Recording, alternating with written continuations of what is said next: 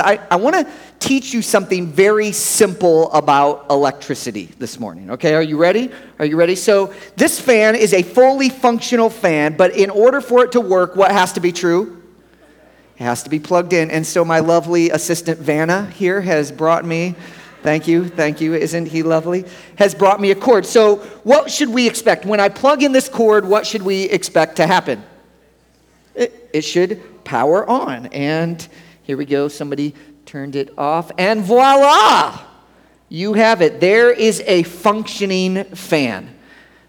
But there's a, there's a funny thing, though. When I unplug this cord, I want you to observe carefully the fan. Ready? Everybody watching carefully? When I unplug it, what happens? Well, at least for a few seconds, what appears to be going on? Still working.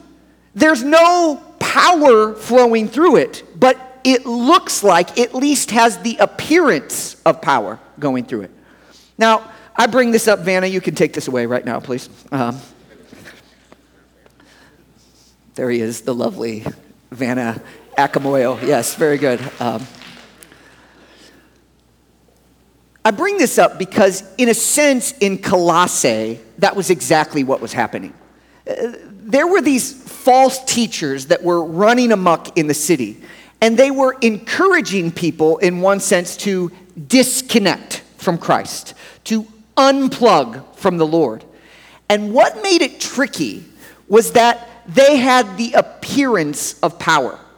In other words, these false teachers are going around, and it, it looked like their false teaching was working it looked like it made a difference in people's lives but the reality is is because they were unplugged from jesus there was no actual spiritual power. It was only the appearance of spiritual power. It was an artificial or an alternative christ that wasn't the real christ at all and therefore cut people off from real connection to god. Well so, what was going on in Colossae? Well, I, I, need you to help me here participate so we can get a, a picture of what was going on in Colossae. Like I said, there was, there was false teachers all over the place, and they were all trying to win people to their heresy du jour, their heresy of the day. All right, so we're going to pretend we're false teachers here for a moment. So, on the one hand, there was the philosophy crowd, and you folks over here are going to be the philosophy crowd. And the philosophy crowd, they believed that the way to real spiritual enlightenment, the way to really connect with God, was through sophisticated wisdom. Okay, so I need all of you over here, when I point to you, you say philosophy. Ready? Philosophy. You're not very committed. One more time. Okay, very good. Then on the other hand, there was this tradition crowd. They believed that celebrating the Jewish festivals and rituals and asceticism, denying yourself by diet and other things, that was the way to really, to really be a godly person. So over here, you're going to say tradition. tradition. Some of you are humming Fiddler on the Roof right now, aren't you? Yes, I see it. I see it. So over here was and over here was tradition. tradition. Right, yeah. Then there was a third group and worship team. Where are you, worship team? I, I see you. There's seven or eight of you, so I need you guys to be loud.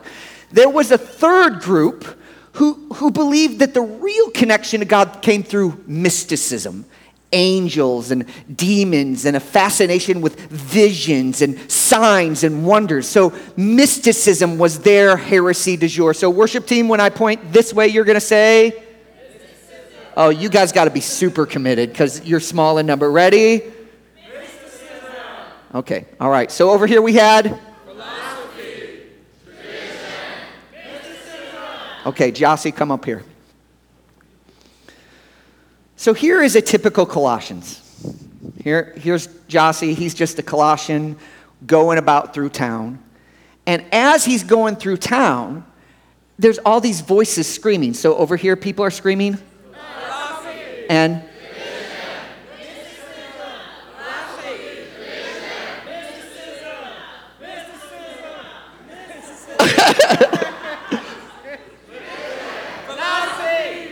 And Paul sees poor Jossie and he's going, What, what am I supposed to do? And it's like the Apostle Paul waits in. And I want everybody to, to scream your heresy as loud as you can several times right now. Go. And Paul goes, Christ is enough. He's enough. Thank you, sir. He's enough he walks into the scene, and all of these people are saying, Yes, Jesus is nice, but what you really need is philosophy or tradition or mysticism. If you really want to be godly, you need all these things. And Paul steps in and says, No, no, the sufficiency is found in Jesus and Jesus alone. We see this very plainly in Colossians chapter 2, verse number 3. Look at what he says there. This is Paul speaking. In Christ, are hidden all the treasures of wisdom and knowledge. So, why are you telling this, Paul? Verse 4 I am saying this so that no one will deceive you with arguments that sound reasonable. In other words, to put it super crystal clear in Paul's mind and in the biblical author's mind, Christ plus nothing equals everything. You don't need more than Jesus. Christ plus nothing equals everything. Then Paul goes on to urge the Colossians to stay connected to Jesus. Don't unplug from him. Stay plugged in because that may look like power. Philosophy and tradition and mysticism may look powerful, but it's not the real deal. Verse number six So then, just as you have received Christ as Lord, Continue to live in Him. In Paul's mind, there, you live as a Christian the same way you become a Christian. You live as a Christian the same way you became a Christian. That is, since you became a believer by putting your faith in Christ and Christ alone, you live as a believer by continuing to put your faith in Christ and Christ alone. Or to put it very plainly, once again, nobody ever outgrows their needs for Jesus. You never get to a point in your spiritual life where you're like, yeah, yeah, yeah, I got that Jesus thing. Now let's move on to bigger and better things. You never arrive there. There is no land in the Christian life where Jesus is not absolutely essential. And this is actually terribly good news. You say, why is that, Ryan? Why is that good news that we never outgrow our need for Jesus? Because it means no matter where you are on your spiritual journey today, every single person in this room, I would contend, every single person in Atlanta, I would argue, every single person in the world has exactly the same need, namely, to put our faith more fully in the person and work of Jesus Christ. That is the greatest need of every person in this room. So if you're checking out Christianity for the very first time, like if this whole church thing is new to you or reading the Bible, you've never done that before, great. Because you know what your need is? It's the same thing as me, namely to put your faith in Jesus Christ. If you've been away from the church for, for years, and maybe you feel a little bit ashamed or you're not sure if you even want to come back. Look, your need is exactly the same as my need. I'm a pastor for Pete's sakes. And you know what I need? I need to put my faith in the person and work of Jesus Christ. And if you have not been walking with the Lord, you too need to put your faith in the person and work of Jesus Christ. And brothers and sisters, some of you dear godly brothers and sisters who have walked with Jesus for decades, you know him intimately. You have read your Bible daily for years and years and years. You know what your need is? It's to stay connected to Jesus. Your greatest need today is put your faith ever deeply in the work and person of Jesus Christ. Faith in Christ is not just the front door to the Christian life, it's the whole house. We never move on from that. It's not just how you become a Christian, it's how you live as a Christian. We walk by faith and not by sight, and there's never a time where that won't be true except for maybe in heaven because Jesus will be right in front of us and we won't need faith anymore because we'll see him. In this world, we live by faith, which leads me to my point today, which is simply this we must stay connected to Christ. That's what Paul is saying in the book of Colossians. Stay connected to Christ. he drives this point home in verse number seven. Look at what it says. It says, being rooted and built up in him and established in the faith. Did you catch the word pictures there? Paul says believers should be like trees with their roots sunk down deep into Christ. That's the first imagery, being rooted in Him. If you are a Christian, you should sink your roots down into Jesus and keep pushing those roots further and further down. Then it also says, built up. Believers should also be like buildings who find their strength and stability on the foundation of Christ. Listen, a building never moves off of its foundation, right? If it does, what happens to the building? It topples, it crumbles, it cannot stand. In the same way, if you're a believer, you never move on from Jesus. You're always building your life on that foundation of Christ. Paul's saying, look, don't move on. Don't go to bigger and better things. Just push deeper down into the most important thing. Sink your roots into Jesus and build your life on his work on your behalf. You just can't get much more connected than those imageries. But this raises a question Why is Paul seemingly so jazzed up about being connected to Christ? Or to put it another way, what gave Paul such confidence that Christ was enough? You see what I'm saying? All these false teachers, they're offering alternative ideas. Why does Paul seem to be so adamant that these ideas stink? And that his idea, being rooted and grounded in Christ, is the only idea. Why does he drive this point home so hard?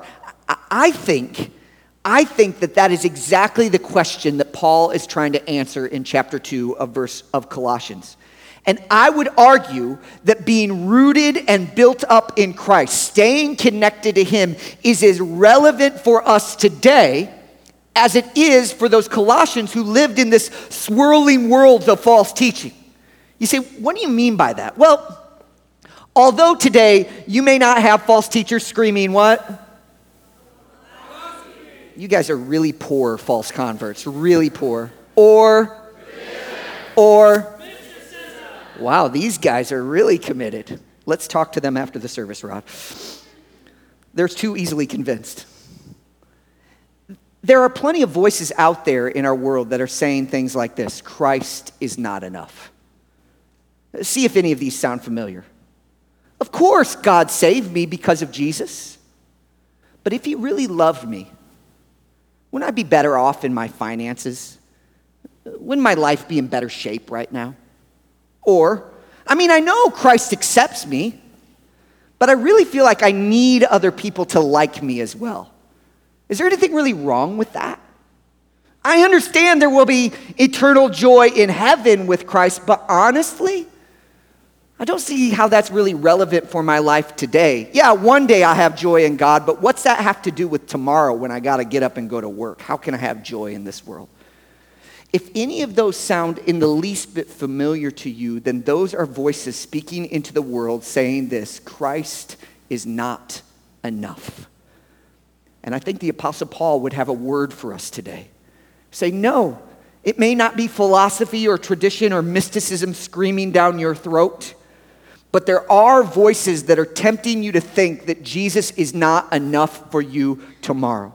So, what does this passage of Scripture, how does this passage encourage us to stay connected to Jesus? I just want to give you two reasons this morning. And I think, based on this passage of Scripture, what the Apostle Paul would say two reasons to stay connected to Christ. Reason number one, because Christ is incomparable.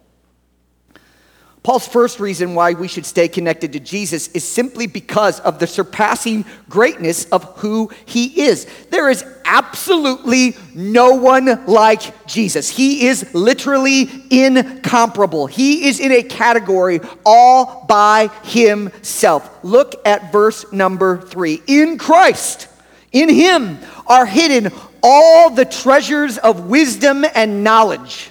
It would be difficult to give much higher praise than that. I mean, how can you say more than in one person all the treasures of wisdom and knowledge are hidden? Well, Paul gives it an old college try in verses 9 and following. Look there, if you will, with me. For the entire fullness of God's nature dwells bodily in Christ, and you have been filled by him, who is the head over every ruler and authority. You are also circumcised in him, when you were circumcised, not done with hands, by putting off of the body of the flesh in the circumcision of Christ. When you were buried with him in baptism, in which you were also raised with him through faith in the working of God who raised him from the dead. And you were also dead in your trespasses and in the uncircumcision of your flesh. He made you alive with him and forgave us all of our trespasses. I mean, let me sum up. Jesus took on flesh, becoming the perfect mediator between God and man. Verse number nine. Jesus, the ruler of the universe, resides in his people through the ever present Spirit. Verse number 10. Jesus made those who trust in him new people by cutting away the old person that they once were. Verse number 11. Jesus conquered death and empowered those who trust in him with resurrection power. Verse number 12. Jesus rescued his people from spiritual death and gave them spiritual life. Verse number 13. That alone is the greatest resume of all time. And Paul's not done. He then employs two extremely powerful images to further substantiate the greatness of Jesus. Verse number 14. He erased the certificate of debt with its obligations that was against us and opposed to us. And catch this, and took it away by nailing it to the cross. In the ancient world, like today, when a person broke the law, or defaulted on a loan.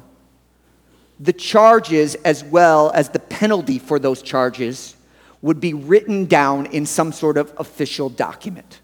So, your charges, your crimes, your wrongdoing, and the penalty associated with those things would be written down. So, all of us have these things, right?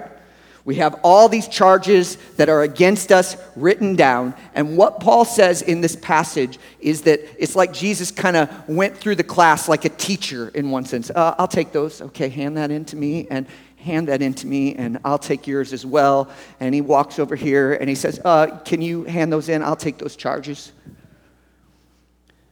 And when he went to the cross of Calvary, he took those charges, he nailed them up on the top of the cross he stretched out his arms and he died underneath them. I mean, the symbolism is difficult to miss, is it not? It's as if Christ is saying, All your wrongs, all the charges and the penalties that stood against you, I took them myself and I put them on my cross and I bore the penalty that you deserve, thus rescuing you from the penalty that you deserve. Jesus literally died the death we should have died by taking on himself all the penalties that you and I deserved. Look, what do we call those things? In today's, in modern vernacular, what do we call those charges? We call them a rap sheet, right? It's all the things that you've done wrong, and it's all the things that stood against you. You have a rap sheet in one sense before the Lord. Literally, on the cross, Jesus took the rap for us. It's what the cross is all about. Jesus taking the rap that you and I deserved. He was not the guilty one, we were the guilty ones. And Jesus laid down his life to rescue us from our sins. But he wasn't done. Death was not the final word. Look at verse number 15. He disarmed the rulers and authorities and disgraced them publicly. He triumphed over them in him. In Roman culture, in the days before ubiquitous news coverage, when a general won a victory, the way he would announce it was by bringing the enemy captives back and marching them through the streets of a city. In essence, you would think of a ticker tape parade. Here comes the vanquishing, conquering general and his troops. And at the end of the procession would be the enemies that had been defeated through his victory. What this passage is basically saying is that when Christ laid down his life on the cross and rose victoriously over the dead, he won. He was not the victim, he was the victor. He triumphed over everyone who would ever dare stand against him. But I want you to notice something there. Who was it that Jesus vanquished through his resurrection? You notice in the verse there, it says that he won over the rulers and authorities. What's that all about? I mean, who is Paul talking about there? Well, remember, the third group in, in Colossae, the false teachers were what? Mysticism. They're getting worse. Ben, we really need some pastoral counseling with him. He is too excited about this. Yes. They were fascinated with angels and demons and visions and all the spiritual realm. They were fixated on that. And Paul says here that when Christ rose from the dead, he dominated or, or incapacitated the rulers and the authorities. Who is that? Well, if you flip over to Ephesians chapter 6, uh, the parallel book to Colossians, you get a very plain picture of who Paul has in mind there. Ephesians chapter 6, verse number 12. For our struggle is not against flesh and blood. Okay, so it's not talking about people here, but against rulers, against authorities, same two words exactly, against the cosmic powers of darkness against evil spiritual forces in the heavens. Okay, so, so buckle up. Here's what happened then. Through his death and resurrection, Jesus not only saved his people from their sins, but he decimated the spiritual forces of evil. Not, on, not even the devil himself, not even Satan and the host of hell could stop or stand against the resurrection of Christ. In his work, Jesus declared himself both the Savior and the victor. He died not just to rescue you, but to conquer every enemy that would dare raise its hand against you. Jesus is incomparable, brothers and sisters. Look, you can trust in him. You can put your hope in Him. You can stay connected to Him because He will never let you down. Man, a couple of, several weeks ago, a number of us had the opportunity to go to the Dominican Republic for a missions trip. While we were there, we, we noticed that many of the houses there are equipped with what they call converters. These are essentially like large batteries wired into the house's electrical system.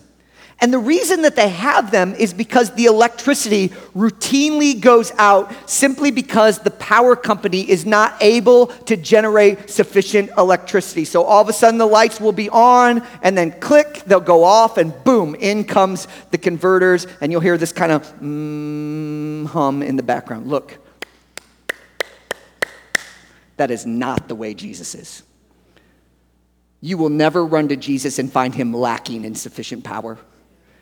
You will never, ever find him running out or unable to generate the electricity you need, or to put it very plainly, those who trust in Christ need no backup plan. There is no plan B for Christians.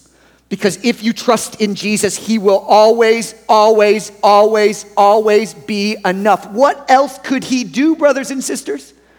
What else could He do besides rescue us from our sins and kick the devil in the mouth? What else could He do to prove Himself trustworthy? When we need a mediator, he became the God man, verse number nine. When we needed power, Christ became our indweller, verse number 10. When we needed transformation, Christ became our transformer, verse number 11. When we needed spiritual life, Christ became our resurrection, verse number 12. When we needed forgiveness, forgiveness, Christ became our forgiver, verse number 13. When we needed release from our debt, Christ became our substitute, verse number 14. When we needed deliverance from our enemies, Christ became our champion. Listen listen to me very carefully. No deficiency in you is greater than the sufficiency in Christ.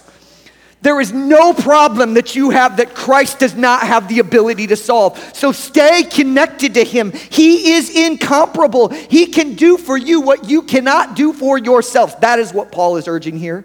Don't add to Jesus. Don't replace Jesus. Don't unplug from Jesus. He is enough for every issue that you might face. Stay plugged in to the Savior.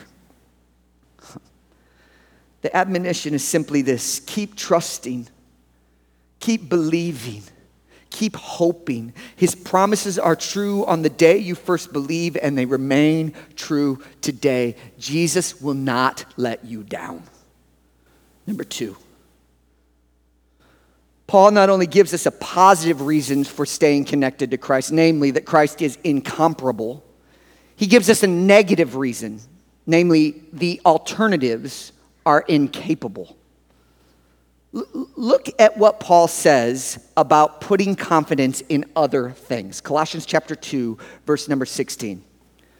Therefore, don't let anyone judge you in regards to food and drink or in the matter of a festival or new moon or Sabbath day. Tradition, right here, that's what's going on. These are a shadow of what was to come. They're just shadows. The substance is Christ. Let no one condemn you by delighting in ascetic practices and worship of angels. There it is, mysticism. Claiming access to visionary realm. Such people are inflated by empty notions of their unspiritual mind. He doesn't hold on to the head from whom the whole body, nourished and held together by its ligaments and tendon, grows with growth from God. In essence, Paul is saying simply this these Christ alternatives, they're just shadows. They don't possess any real spiritual power. Connection to God does not come through philosophy or tradition or mysticism. It only comes through Christ. Then Paul goes even further, verse number 20. If you died with Christ to the elements of this world, why do you live as if you still belong to the world? Why do you submit to its regulation? Don't handle, don't taste, don't touch. All these regulations refer to what is destined to perish by being used up. They're human commands and doctrines. Although these have a reputation for wisdom by promoting self made religion, false humility, and severe treatment of the body, notice this last phrase. Pay careful attention to this last phrase. They are not of any value in curbing self indulgence. To put it simply, these alternative Christs don't work. Some of you have been there, done that. You've tried other things outside of Christ to make yourself different, to make yourself change, to experience spiritual power. And Paul is saying, listen, don't waste your time. They don't even work. Not only are they untrue, there's no real and lasting power in them. Philosophy does not fundamentally change your character. Tradition cannot cause you to love God. Mysticism does not make your heart different. Alternative saviors cannot save. You need saving, and these things can't save you. I need a savior, and mysticism or philosophy or tradition or whatever else the world offers cannot rescue me from my sin or myself. And don't we all know this to be true? Don't we? Who of us here have not attempted to change through willpower or positive thinking? Or you, some of you who grew up in the church, like super spiritual sounding prayers. You know what I'm talking about? You know, one of the ones where you grab hold of things so tight that your knuckles turn white and your face gets strained. Lord, help me. We've all tried it. And we all know it doesn't work. Adding to Jesus doesn't fundamentally transform you. The reality is is that alternative saviors don't cut deep enough. You say, what do you mean by that? Well, there's a beautiful story from C.S. Lewis's The Voyage of the Dawn Treader. And in that story, the, the, the main character in that book, his name is Eustace Scrubb. He's a rotten boy. He has a rotten boy name. He is a rotten boy. And, and somehow, during the course of the story, Eustace gets turned into a dragon. It's just kind of a, a revelation of who really is. He's got a dragon heart, and he turns into a dragon, is what happened. And, and at some point through the story, Eustace begins to have a change of heart. He wants to repent, as it were. He's like, I don't want to be a dragon anymore. I don't want to act like this. So, you know what he tries to do? He tries to tear off his dragon skin. He tries and tries and tries, and every attempt fails. Nothing works. He can't de dragonify himself. And then all of a sudden, Aslan, the lion, the Christ like figure, shows up in the story and he meets Eustace and he says, I must do it. So Aslan comes, takes out his claws, and he digs them deep into Eustace's back. And here's what Eustace says The very first tear he made was so deep that I thought it had gone right into my heart. But isn't that what we need? Isn't that what we need? We need Christ to cut us so deep that we are fundamentally changed. I don't need a diet program. I'm not saying they're bad. I don't need to have stronger willpower. I need Jesus to change me. I need something fundamental to happen to me, not just go to the gym more. You see what I'm saying? Like, I don't need just to arrange the furniture on a sinking ship. I need Christ to revolutionize me, and only He and He alone is the one who can do it. We don't need a band aid, we need a heart transplant. And the only person capable of doing that is not tradition or philosophy or mysticism. As the Apostle Paul would say, Christ is sufficient. He's enough for you, He can change you. Some of you are at a point in your life where you feel stuck right now. You got a habit that's out of control. You got a relationship that's in shambles. You have a heart that is discontent and angry. You have a mouth that spews poison. You have emotions that are dominated by fear. Perhaps from your deepest soul, you are screaming, Can I ever be different? When am I going to grow up? Is there any hope for me? Can I change? Brothers and sisters, the answer is yes. Yes. Yes. But you won't find the type of change that you are looking for in the newest diet or exercise program. You won't experience authentic transformation in the hottest travel destinations or the latest and greatest experience. The power of your sin will not be broken by rejecting negativity or self help. All of these things are well and good, and in their proper place, they can be helpful and useful tools, but there are no shortcuts to real spirituality. You can't do an end around Jesus. You can't be different without Christ. He and He alone has the power to cut you deep enough to change you at the level that you need to change. As the old song says, my hope is built on nothing less than Jesus' blood and righteousness. I dare not trust the sweetest frame, but wholly lean on Jesus' name. You know the chorus? On Christ, the solid rock I stand. Why? Because all of the ground is sinking sand, nothing else can save me. They're all empty. They're all hollow. They have this promise of power, but they don't have the real deal. Christ and Christ alone can rescue me. I wonder if there are some in this room who are like that unplugged fan and you're quietly losing momentum. Sure, outwardly you look okay but the reality is, there is no power in your life. I want us to soberly ask ourselves, each and every one of us, have I unintentionally unplugged from Jesus?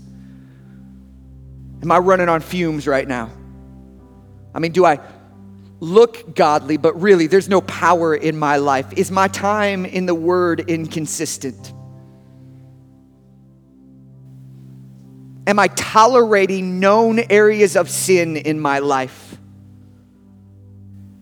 Have I grown apathetic to the plight of those that don't know Jesus? Is my heart utterly unresponsive when I gather with God's people for worship? Man, if you answer yes to any of those questions, then brothers and sisters, we need to get the power back plugged in. To get back to Jesus and realize going to church, tradition, thinking deep thoughts, philosophy, looking for some sign and wonder, mysticism, won't allow us to kind of shortcut Jesus. The power comes through Him and Him alone. So I urge us all to get plugged in. So you may hear all that and say, man, how? I mean, I feel like Jossie at the beginning of the sermon where people are just screaming at me all the time. Like there's voices everywhere that are causing me to wander from Jesus. I mean, I go to workplace, it's a godless place. I mean, have you heard my neighbors? I mean, do you know what it's like to be part of my family? People are always like trying to urge me to get disconnected from Christ. What am I supposed to do? Well, there's good news for you, brothers and sisters. Go back to the text. Look at verse number 20 of chapter 2. Uh, just look at this little phrase. If you died with Christ. Okay, pause right there. Now skip down to chapter 3, verse number 1. So if you have been raised with Christ. See those? See the parallel there? If you died with Christ and if you have been raised with Christ. In both of these verses, Paul uses the word if, which can be a little bit confusing. But Paul is not wondering if the Colossian believers have died and raised with Christ. He's speaking hypothetically. He's kind of saying like this if you've died with Christ, and you have, and if you've been raised with Christ, and you have. Look, the idea is Paul is essentially drawing the Colossians' attention to the deep connection that they already have with Jesus.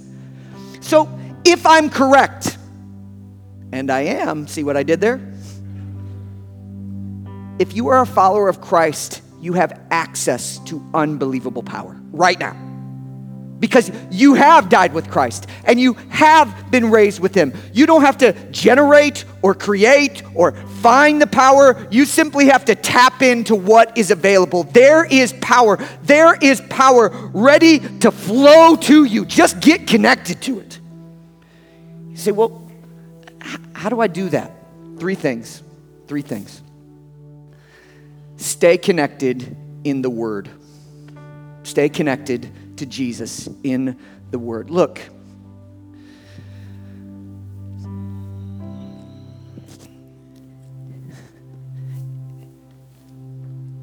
if you think you can be connected to Jesus apart from this book,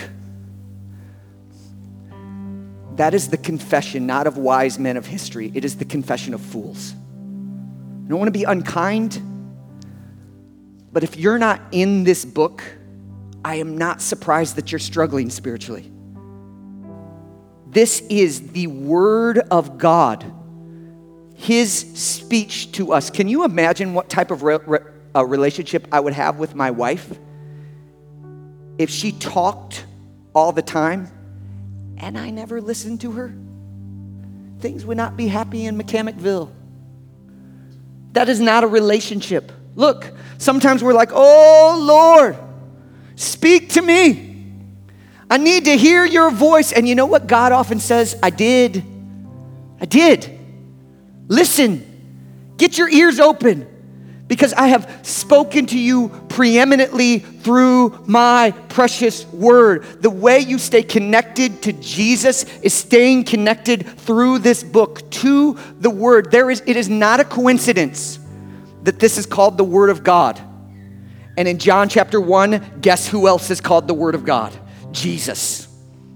You want to stay connected to Christ, stay connected to the Bible. Two, stay connected through faith. I said this at the beginning,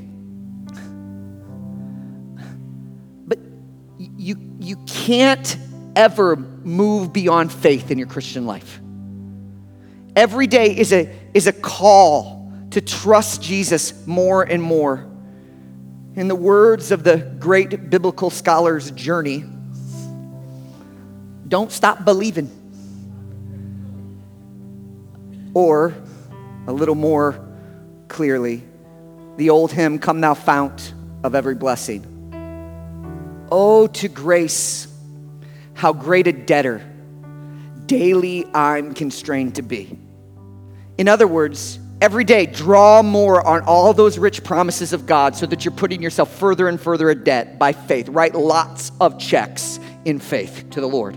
Just keep going further and further in debt to the grace of God. You must live by faith. What are you believing God to do in your life right now? Believe by faith. Third, stay connected in the church.